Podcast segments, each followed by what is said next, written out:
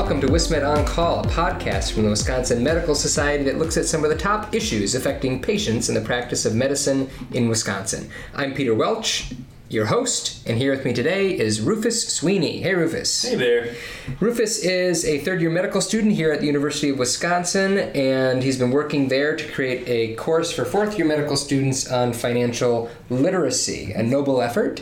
We're excited to partner with the foundation as well as with Assure, the insurance and financial services arm of the Medical Society, to produce this series of podcasts on financial literacy. It's an important topic for our members, uh, and hopefully we can uh, help out some people. So we've had five podcasts so far about all sorts of topics. Today we're going to be talking about income-driven repayment plans. Sounds like a very exciting topic, Rufus.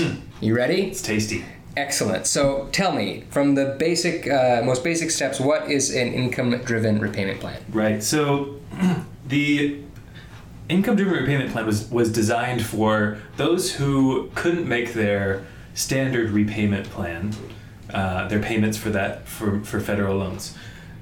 So, in my mind, it was made for people who had huge graduating student loans who go into either like the, the public sector and, and don't make super high incomes, but would you know still like to pay back their college loans.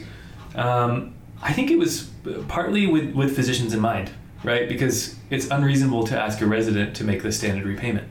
Um, Talk, talk me more about that. Can you put some hypothetical numbers? So we talked about in a previous podcast a typical salary for a resident is somewhere around sixty thousand. Yes. So if you're looking at, you know, we talked too about f- debts of four hundred thousand or so are not unreasonable. Right. What sort of monthly payment might you see if you have four hundred thousand of just federal loans? Yeah, so if you had, let's just say, hypothetically, had $180,000 loan balance at the end of medical school, Okay.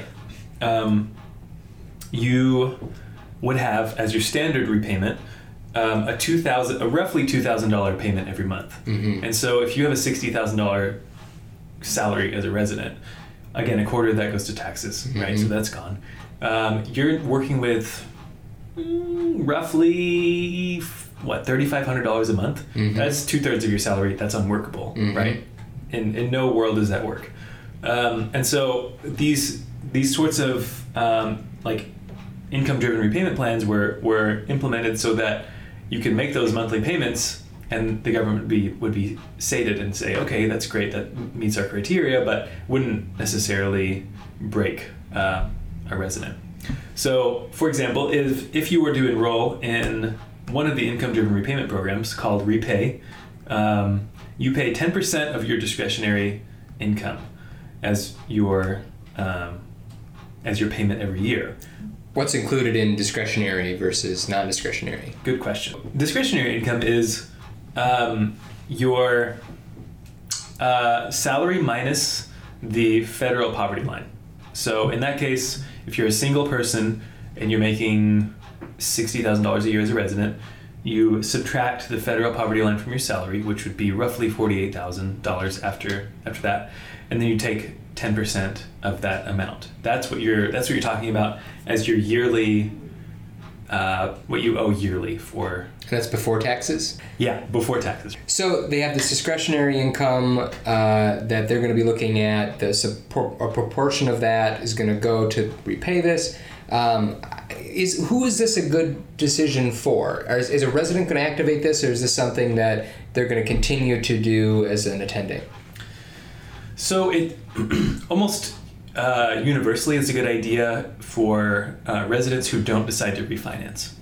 Um, we can talk about refinancing a little later, but um, that's basically your, your decision tree. If you choose to refinance, then you opt out of all the government help programs like like PAYE, pay as you earn, or REPAYE, revise pay as you earn.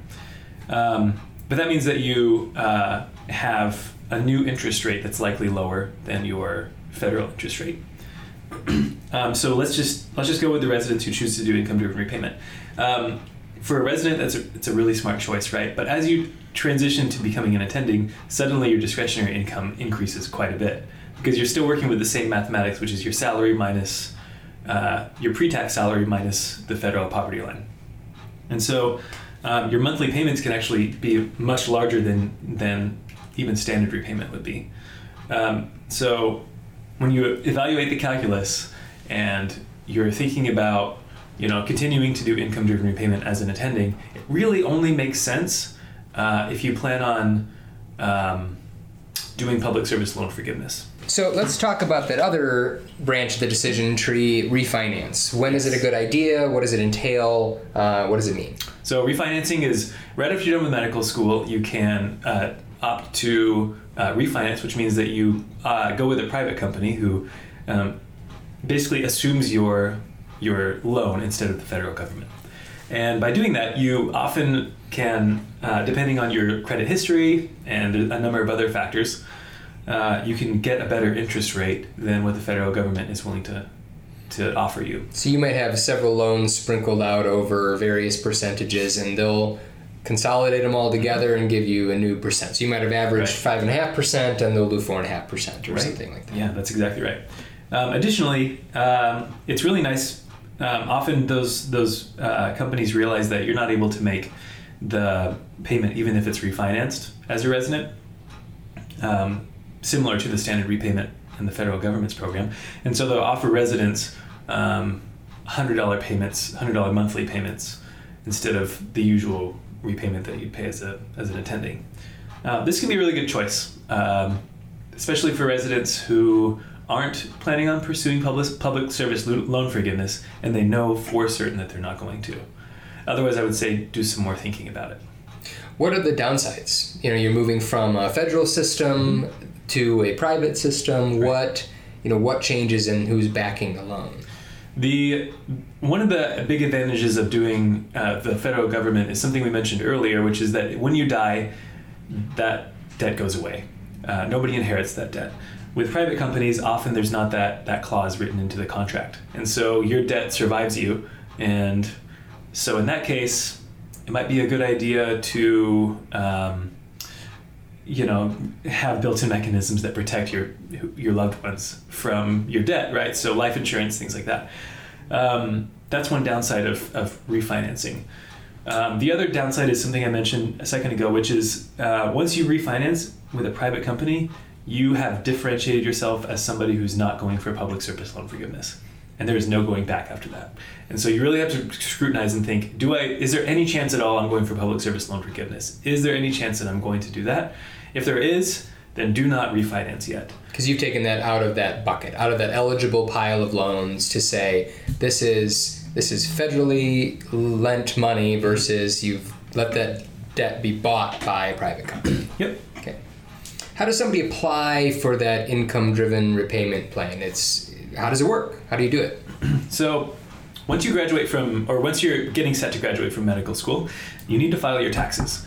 Um, your monthly payment for income driven repayment is based on your income. And if you have zero income from fourth year, um, well, even if you have zero income from your fourth year, you should still file your taxes. In fact, this can be a great advantage because your effective payment can be 0 Mhm. doing that. Um, and so, uh, file your taxes.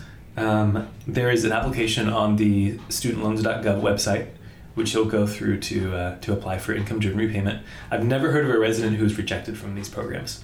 Um, the types of things that you need to think about, we'll talk about next episode of four different programs: REPAYE, uh, which is revise pay as you earn, PAYE, pay as you earn, um, and then two other programs that are so seldom used, I, I don't even want to talk about them.